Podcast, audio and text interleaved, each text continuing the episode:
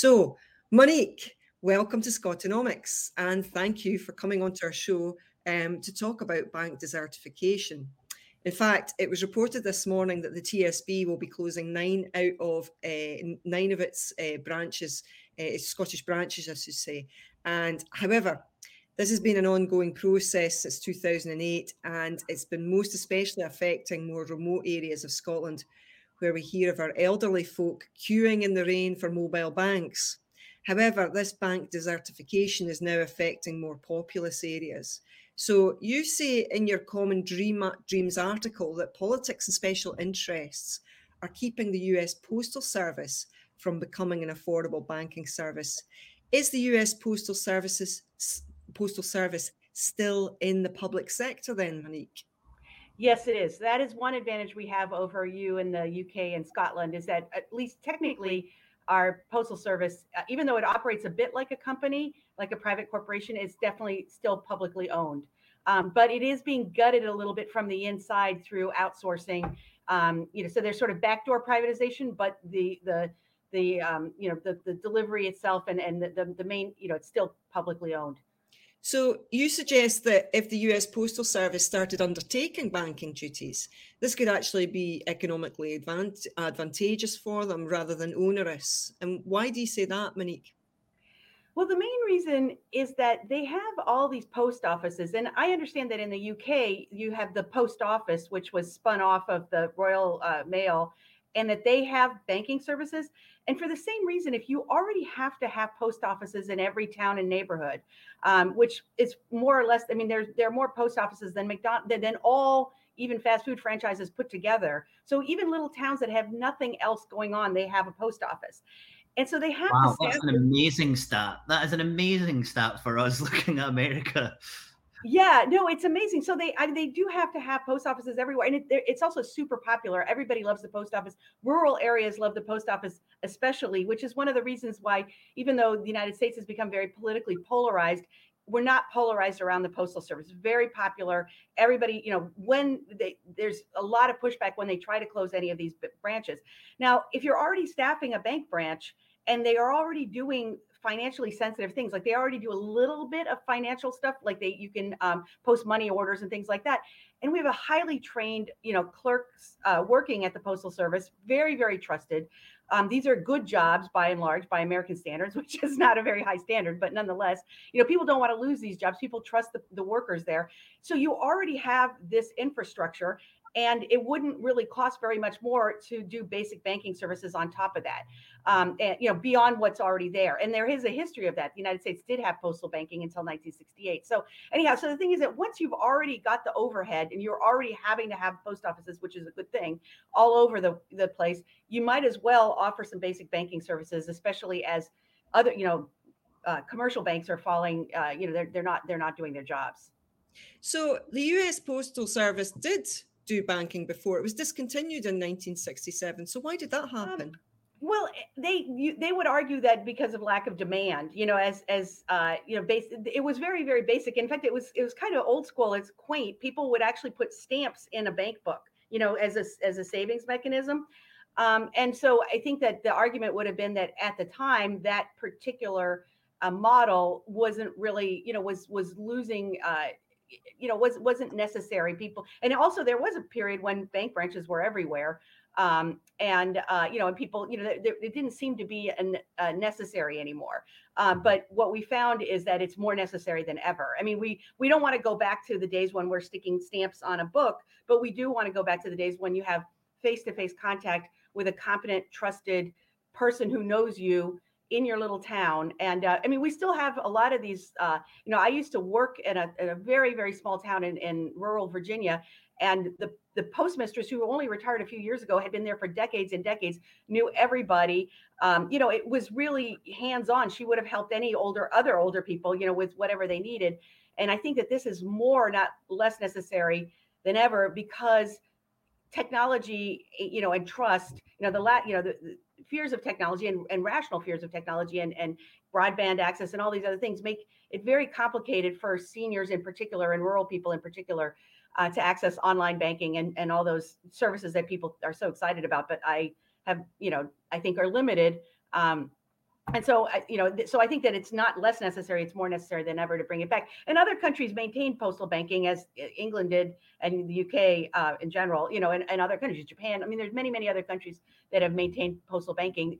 Um, we can get into this later, but what really happened also is that uh, there was an uh, legislation passed in 2006 that severely limited what the postal service could do so it was artificially constrained from expanding into these necessary services necessary and by the way you know you could bring in some fees that would help the postal service to provide work um, you know and some and some revenue but the main reason I think it should be done isn't to provide revenue for the postal service, but to provide necessary services. It sounds, sounds to me as if the US government should have really invested in it then and, and created a gold standard for the banking system with its postal services that would have held up the private banks to a gold standard. I think they have that system in Germany as well.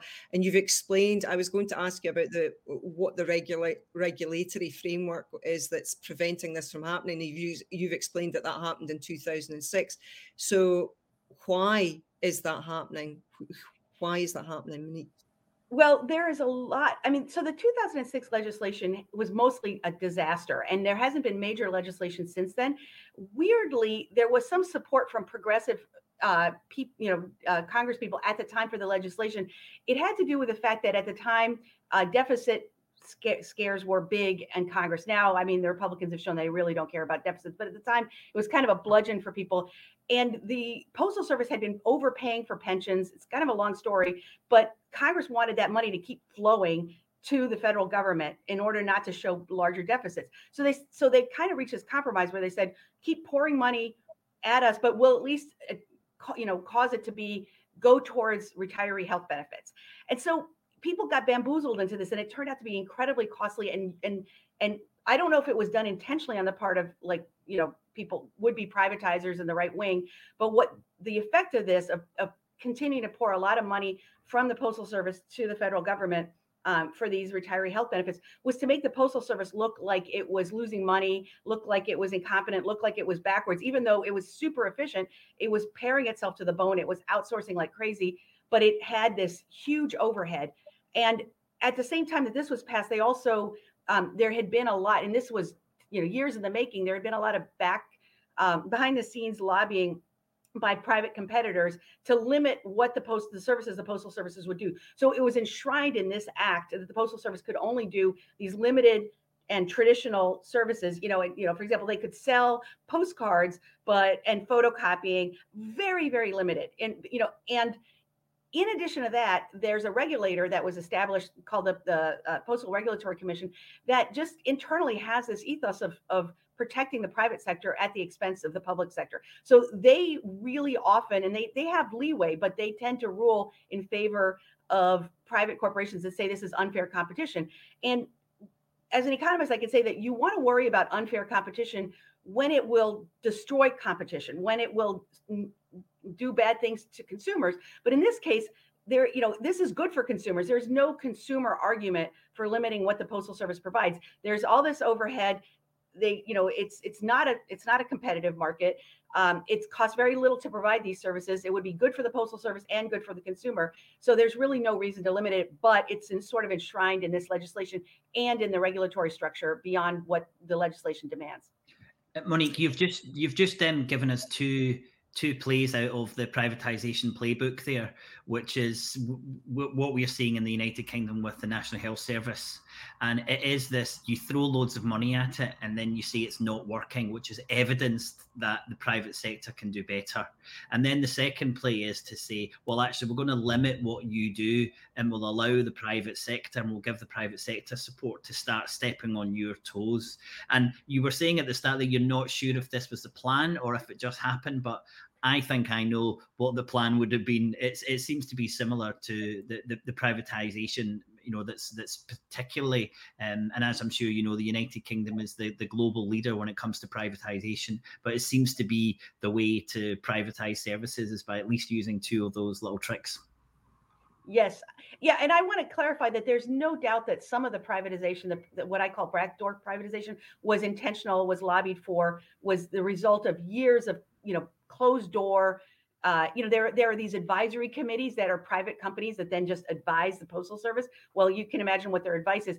There's also this, it's a very, very strange thing when it comes to different kinds of outsourcing. One kind of outsourcing, the Postal Service is almost required to uh, give the company that does the outsourcing the entire benefit of you know any cost savings so the postal service doesn't even benefit from it i mean it's not even like you could see a situation where they you know the the the private the outsourcing corporation pays very poorly.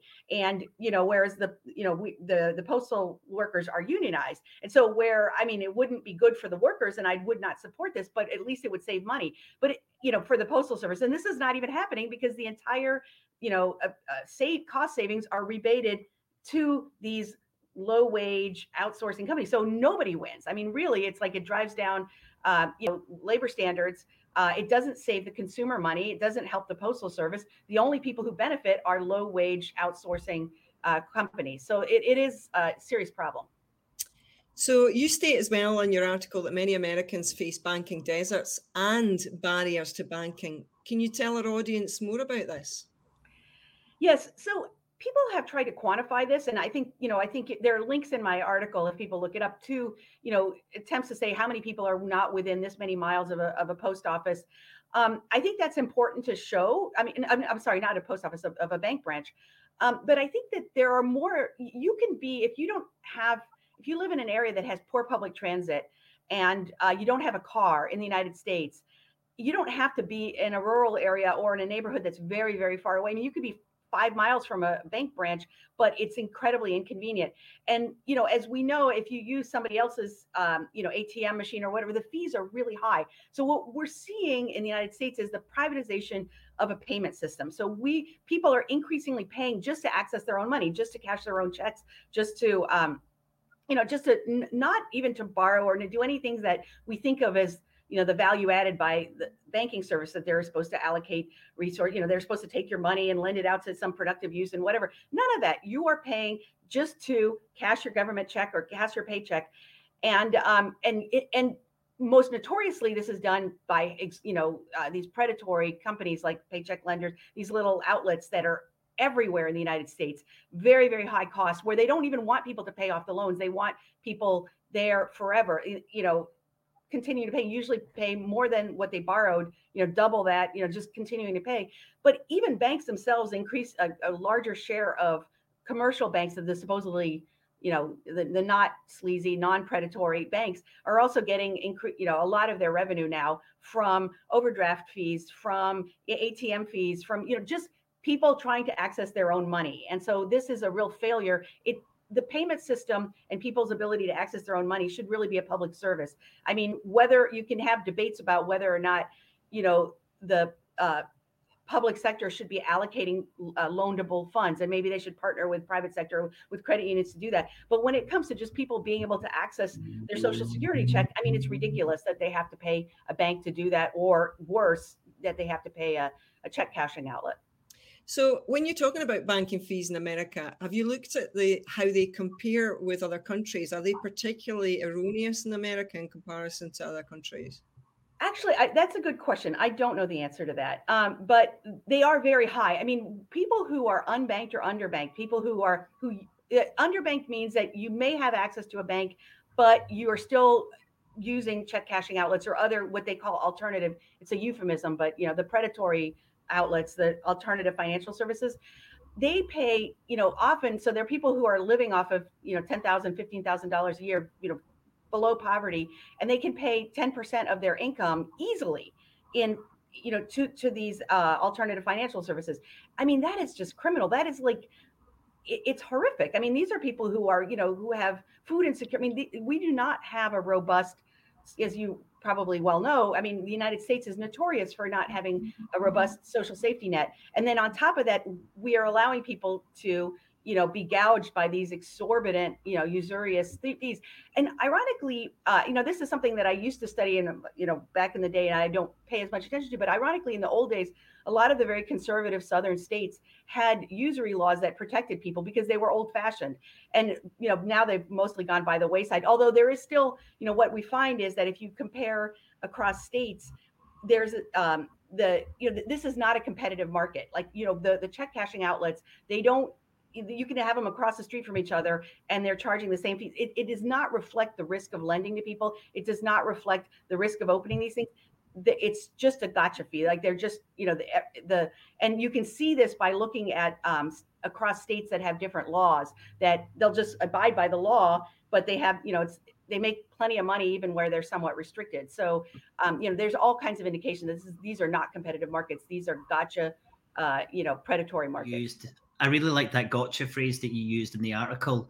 And I, think so many that will resonate with so many people. And what you also said in the article is the technology is there to to not, you know, old old fashioned when they could say to you 20 years ago, you know, we didn't know you were going overdrawn and would cash that check. So you had there's a you got okay fair, you know, whatever it is. But now it's like the technology's there. These these things should not should not exist. And these kind of got you got your charges. And it's a it's a vicious circle too, because what we found is that people who are unbanked or underbanked who are afraid of getting often what happened is they got gouged and then they're like well i can't afford this. And you can imagine you know you're paying you know you know you you, you if you have no money in the checking account and then you're paying a hefty fee for an overdraft and then you owe on that you know you get yourself in worse trouble. And so a lot of people are just like i can't deal with this um, you know if they're living paycheck to paycheck hand to mouth which again the united states does not have a you know proper safety net you know social safety net a lot of people are they just decide that they don't want to have anything to do with banks so in a in i think that this is important. It's not just people who for whom it's incredibly inconvenient to go to a bank branch, but it's people who are afraid of banks and not just the predatory banks. Um, but they would trust the postal service and they would go to the postal service and they wouldn't the postal service wouldn't charge these fees now ironically the postal service right now is charging overly high fees for check cashing in a in a pilot program uh, but I don't believe that it, they're really, you know, the, the, under the current leadership, the Postal Service in the United States is genuinely trying to offer limited banking services. They think they're just going through the motions, and then they're going to say, "Oh, it didn't work." Um, so, but right now we're in the middle of a pilot program to try to, you know, take very small baby steps towards bringing back postal banking. Uh, but the way it's set up, the fees are too high. The it's just check cashing. The check cashing, the check limits are too low. It's not competitive. It's not helpful, and it's not being used. Monique, you also state that um, these barriers disproportionately affect people of color. Why is this? Well, I mean, I think, you know, it, it, for all the reasons that you would expect, which is that people of color in the United States disproportionately are number among the low income, uh, you know, you know, disproport, you know, they, they, for you know for the usual reasons that that people of color pay more for services and you know are you know and and live in greater poverty, more isolation, live in areas that have more services. Um, there's also, I mean, I think that there, uh, and we think of African Americans for that, but I think that Hispanics also, you know, uh, uh, there are also document like one of the reasons that people have trouble accessing banking services is that they don't have the proper, um, you know, identification papers and stuff like that. And that does, I'm not even just talking about people who may be working in this country without proper papers, but there are a lot of older people, older people of color, Hispanics and Black, who don't have the 15 different kinds of, you know, they don't, they don't, they may never even have had a, uh, a birth certificate. And so this is actually a, a, a, problem for voting, which is also a postal related problem.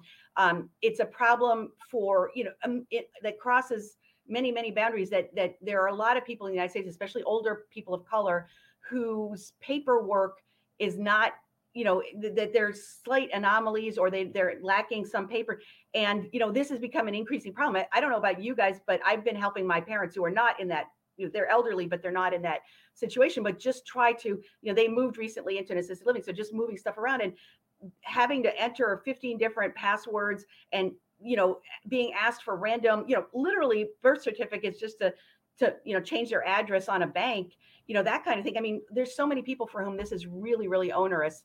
Um, and it's, you know, it's meant to protect people against online fraud. I don't, but we're not really protecting people against the things that really matter but then we're making it really really hard for people just to uh, you know open it or a bank account or change their address or i mean I, I, it's probably necessary but it's one of the many reasons why not having in-person banks uh, you know with people who can help with that because not everybody has i mean i live very close to my parents but not everybody has that. Um, and we're seeing it actually in a whole other world right now which is you know that we've seen uh, our social security offices have been shut during covid and we saw this massive drop off in people being able to access disability benefits and things like that. So it really really matters. Hands on you know face to face for people in poor health people with low incomes people uh, you know and especially seniors and especially in rural areas. Having a physical presence you know and predictable with people who are know you and are looking to help you is absolutely essential. I See, yeah, it's it's very clear from what you're saying that you know th- this situation that you have now, and that we are having increasingly in Scotland now as well, is this is this is interfering with your ability to participate in society, and most especially to participate in your democracy. And you stated in your article that maintaining a secure monetary system that serves as a store of value, a system of accounts, and a means of exchange is a quintessential government service. Um, are there any political champions in the US for this cause?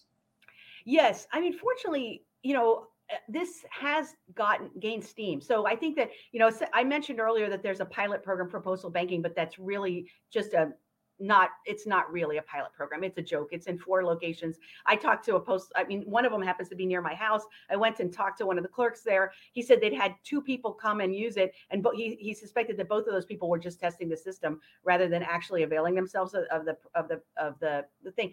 So i mean we don't have postal banking um but uh but there, the, but we've been, you know, there's more and more support on the Hill, as we call Congress, in this, you know, and some of the people that have been highly associated with this are Senator Elizabeth Warren, um, Senator Bernie Sanders. So you guys probably have heard of these people. There are big progressive stars, um, and uh, one person who's a centrist but has been very much behind this is Senator Kirsten Gillibrand. Um, and then I, another senator uh, who may not be a, a, known name in the UK, but Senator Sherrod Brown, who's very progressive also. Um, and Sherrod Brown is he's expanded his concerns not just he doesn't just want the post offices to provide basic banking services, but he also wants them to fix the payment system. So right now we have big banks that have this just in time, you know, real time uh, payment systems, and it's all privatized. Even the small banks can't access to. And theoretically, the government is going to be providing this, but they've been really slow. And so uh, Senator Brown really wants. He, he doesn't just want these face-to-face services at the post offices, but he wants everybody to be able to access, you know, to know, you know, to, to, to access this low cost, you know, free government provided payment system. It used to be cash. Increasingly, it's not cash, but everybody who wants to use digital bank, you know, payments should be able to, and that should be a government service and not something that the big banks make for themselves and everybody else is paying overdraft fees unnecessarily and things like that. do that. So there are people who are looking at this and thinking this is just crazy. You shouldn't be profiting from people accessing and paying for stuff. That's what the people who are buying, you know, that's what when you buy something, there's a profit there. There shouldn't be a profit just to give someone a profit. No, I, I completely agree. I, I don't even talk about those things. But as we get more and more digital, that means more and more people, you know, businesses are losing out, you know, and and you know that there's, you know, they take a cut, right? I mean, every time you pay with credit, you you're you're actually you're paying for the service, eh, you know, just for the payment. And so, eh, yeah, there is a problem. Mm-hmm. And you know, it goes beyond that. I mean, one of the things, you know, as I think it's also happening in the UK, but I mean, Amazon has just taken over in the United States. And if you think about it, it's like people have a tendency to just say, well, it's okay for the public sector to do something if it was done historically. So that's why we like to emphasize that the postal service has done postal banking. It does it in many other countries. But if you really think about what Amazon does, it's a monopoly, and monop, you know, and a monopoly should be public. So if you know, I mean, Amazon can sell its own stuff fine; they can deliver their own stuff fine, but they're really providing access to hundreds of thousands of, of small sellers and there's no reason why that should be a private it's a you know it's convenient i use it i'm ashamed of it i, I don't like amazon and yet i order stuff through amazon i'm a busy working mother and i don't you know and but you know this should be a public ser- ser- uh, service and we actually had before um, you know now we have a, a, very problematic leadership at the postal service right now uh, that you know trump appointed postmaster who's has scandal after scandal. Uh, before that, though, we had you know the uh, a board member who then prior prior to that was um, the uh, oversight person at the postal service who had a very you know he's a he's a former military he's a very mainstream um, you know, guy who who's worked as uh, you know in, in, in government and in the private sector for many.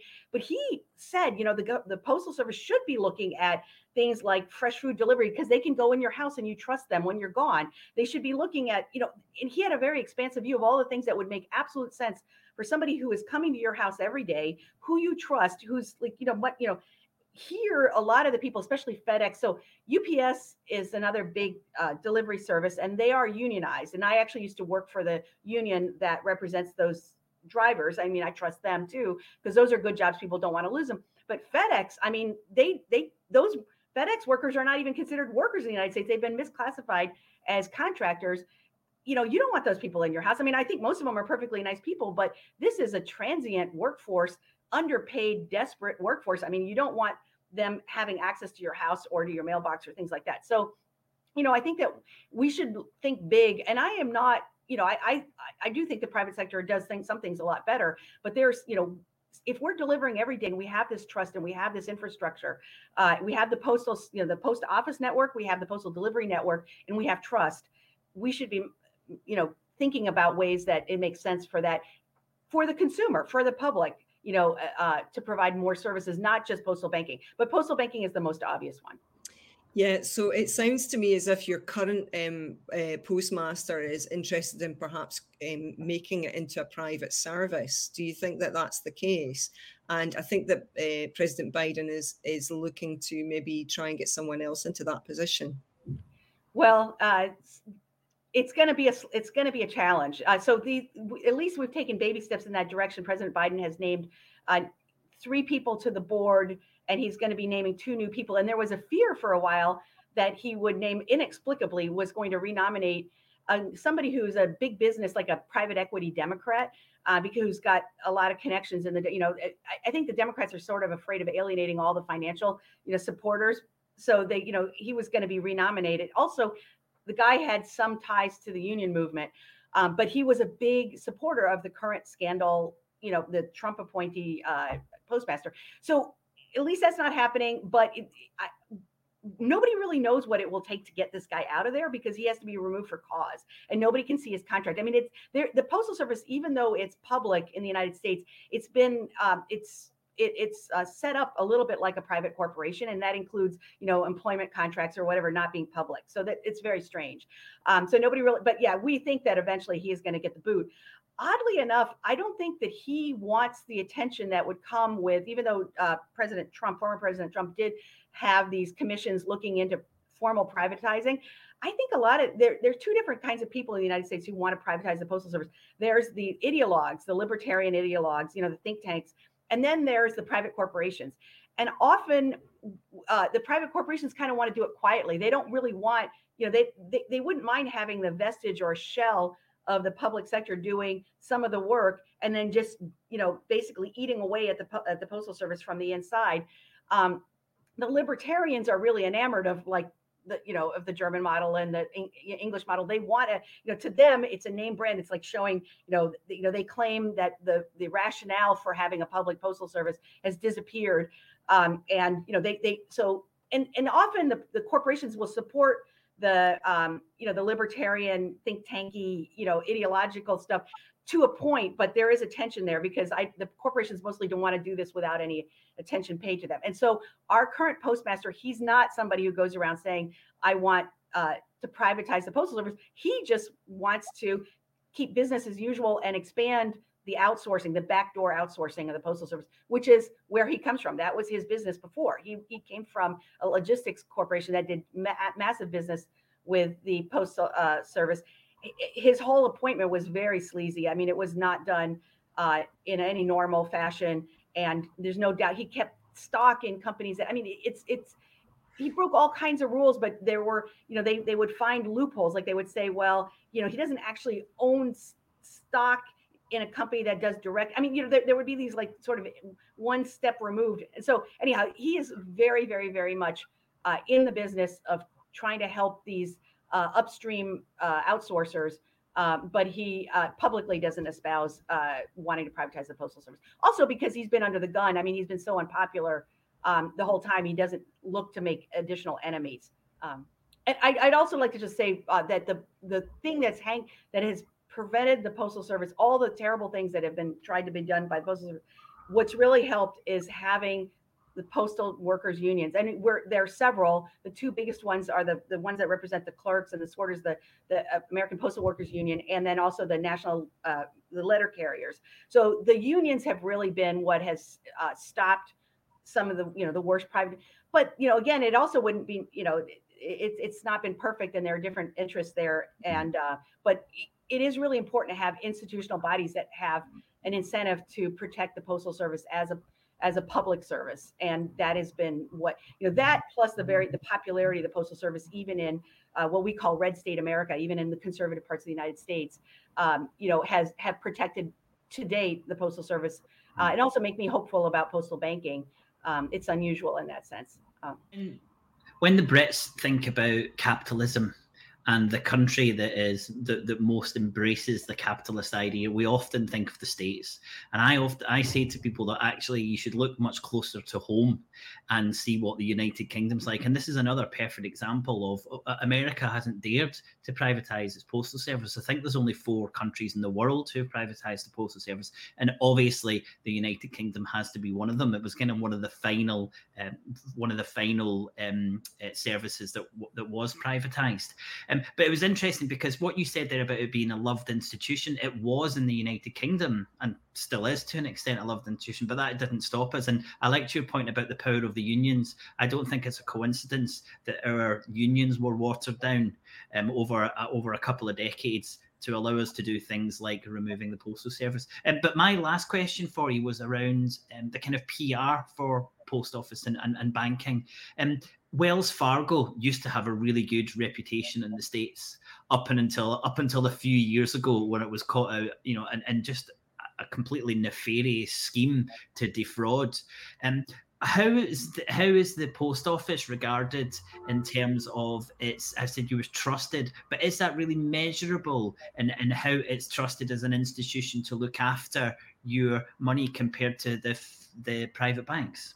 Yeah, no, it, it is amazing. Um, I mean, the post office is year after year after year shows up like 90% approval rating by Americans, like highest possible, you know, and, and you know, approval rating, and very much uh, across, um, you know, uh, you know, uh, it's not political. I mean, it's like people, you know, and it, and ironically, again, I mentioned this is that it's very, very, very popular in rural America. So if you're in rural America, you probably, you know, you're a little small town, you don't have a pharmacy, you don't have, so you're getting your medicine, you know, you're, you're getting, you know, from the, the post, and, you know, even though the postal service has been shrunk by this, what I call the backdoor outsourcing, like you, you know, it's, it, it uh, over years, it's still, you know, the face of American government door to door. People know their post, you know, uh, you know, the, the, the postal carrier. People know the clerk at the store. I mean, you know, I mentioned the, you know, the, the you know, the, the, the you know, that I, you know, I know my postal clerk. So it, it is really important, you know, schools, the military, social security and the postal service are all very popular because people interact with them or they they know you know or they, they view it it's sort of the patriotic part of government. So even though americans tend to hate government in the abstract they have this idea that there's some big government out there that's wasting money giving it to foreign countries or you know because we don't like you know we're very insular. Um, you know whatever but when it comes to face to face with services that they know about you know their kids in the military or they're you know they're uh, you know, they they love government. And this is one of the reasons why the ideologues you know the think tanks that really you know are very adamant about wanting to, to privatize it is that they don't it, it is very popular. It does make people hesitate about saying anti-government things. And actually most government services are very popular. Most of the government these services that i mentioned that are very popular again we also have medicare which is the public um, you know healthcare for seniors. Medicaid which used to be kind of the I hate to say it, bastard stepchild, but you know, it was the underfunded for low income people, but now it's it, it covers a lot more people. Also very popular. Social Security very popular. You know, public schools are very popular. Everybody, Americans tend to dislike government in the abstract, but love it in person.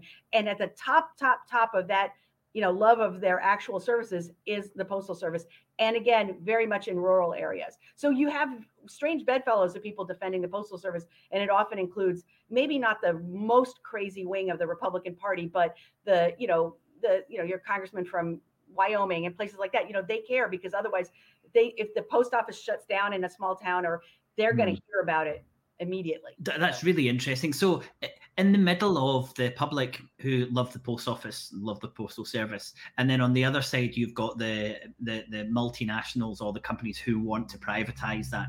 In the middle, you have the media. And I'm interested to see what's your perception of how the media covers this battle, because I just wanted to give you one uh, quote from the TSB story um, that um, Karen started the show with. And um, uh, the, the headline that accompanied these bank closures, it says TSB announces closure of Scottish branches next year. Uh, here's a list of locations. The bank will be closing nine Scottish branches due to the rise in online banking. Now, that just proves to me that the media is just taking the narrative because that could say for a desire to pay more returns to shareholders. But clearly, the media is taking a role in this debate. Have you got any thoughts on, on that position in, in, in the States? Yeah, I mean, I think that the media was very much complicit earlier on about painting the postal service as being financially troubled. So this was again after the 2006. So 2006 Act that limited what the postal service could do, um, and did all you know all, all kinds of uh, you know it it it created for a you know a decade plus this idea that the postal service was you know somehow inefficient and losing money, you know, bleeding red as and and instead of you know me- mentioning that the you know the postal service would have been profitable and was doing you know super high tech super you know you know was was very streamlined doing all these things they would just focus on it's losing money even though the only reason it was losing money was because of this onerous requirement of very quickly pre-funding retiree health benefits. So that it was very much complicit in lazy reporting and bad reporting. Um, since then what happened is then we had a president who was very anti-media um, and scan, you know, scandal after scandal after scandal, and attacking the media. And he appointed this scandalous postmaster you know. So the, the coverage of the postal service recently has been much more positive. I mean we have a good reporter like in my local paper the washington post you know who follows it closely. The other thing is that i think the media has realized that the postal service is because it's very popular and because there are a lot of postal workers i mean it's a huge employer right? And these people are paying attention. I mean postal union activists are the best people. I mean, it's just great talk. You know, you, you have really strong advocate. You know, people are paying attention. So even as our media has been gutted, and I, I love the fact that you guys have this program. But I mean, we are, you know, you know, our, for example, the New York Times labor reporter who's great. You know, left. You know, I mean, it's kind of like the the the people with specific expertise and beats has been shrinking and shrinking and shrinking as you know people fewer people subscribe to newspapers fewer you know so we we have a media problem in the united states and we have a problem of expertise and people of reporters who know a beat and something in depth.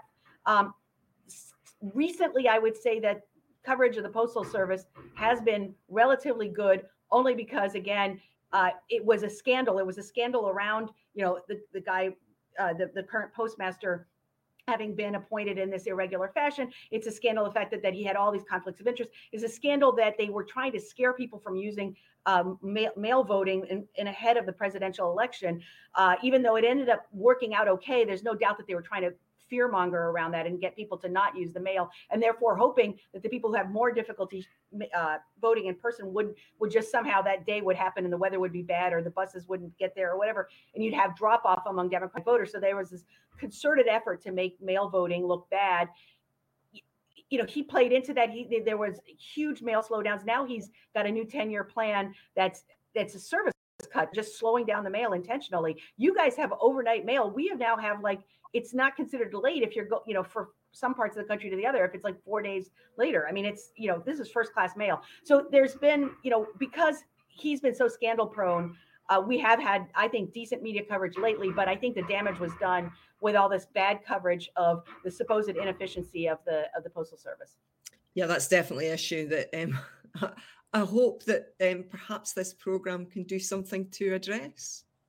Yeah, so, and I, I'm um, I'm delighted to have learned about you guys. I didn't know about you Scotonomics, and so I just think it's so great. We need something like that in the United States, and uh, I'm definitely going to let people know about it. And uh, and you know thrilled that you guys are doing this and and, and also the the depth with which you've done it i've been on a few radio shows in the united states public radio where they talk about things at length but mostly you know it is a bit superficial it's like you know it's you got a two minute time thing so you guys are covering all the different angles and you know not just on this issue but on a lot of other issues and i think it's fantastic so i'm very excited to, to have learned about Scotonomics, and I will be paying attention from now on. So, oh, Monique, you've just given us a wonderful testimonial. I, I, feel like sending you some money in the post, but I know it wouldn't get there, you know, with all the problems that we've got. But that, that honestly, that was perfect. That means that honestly, that means so much to us because There's so much that we can learn in Scotland from from from from across the globe, and and what we find is that Scotland just looks south to England and continually just compares itself. And when you're comparing yourself to a country that's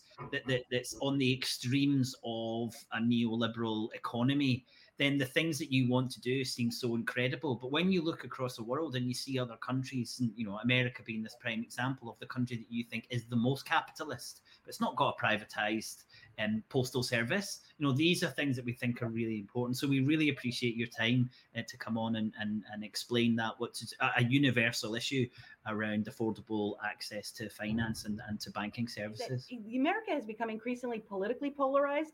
So that even though, yeah, I mean, it's incredibly scary what's going on in the United States and what the, the the mistaken beliefs people have about you know COVID or you know I mean just you know the the craziness has has floated to the top and we're all seeing it at the same time, the, the Democratic Party has become much more progressive.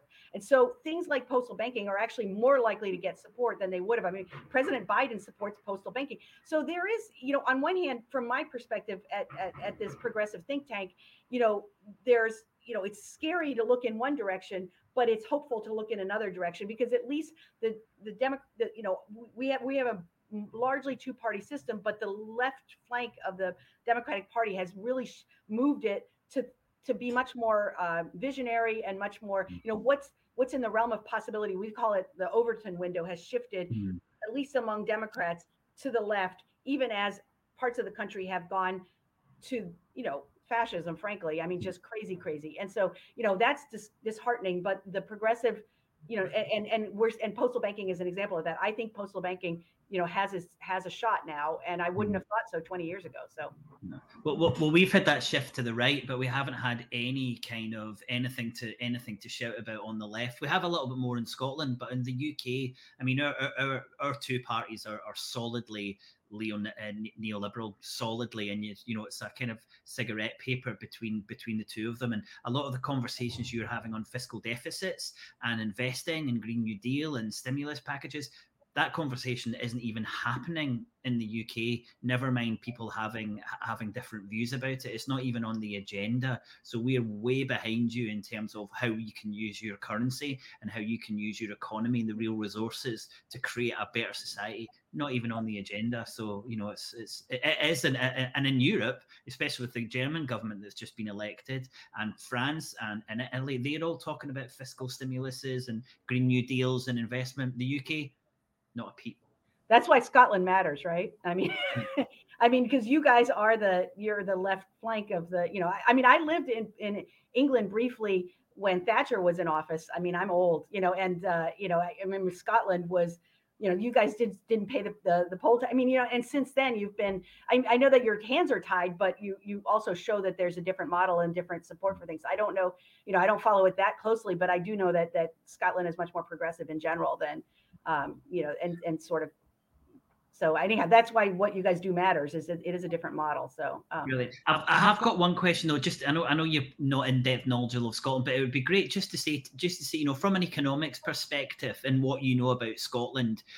Do you think that Scotland would be able to survive, or would it thrive as an independent nation? Given the Brexit craziness, uh, that certainly is an additional uh, argument for uh, yeah. Scottish nationalism.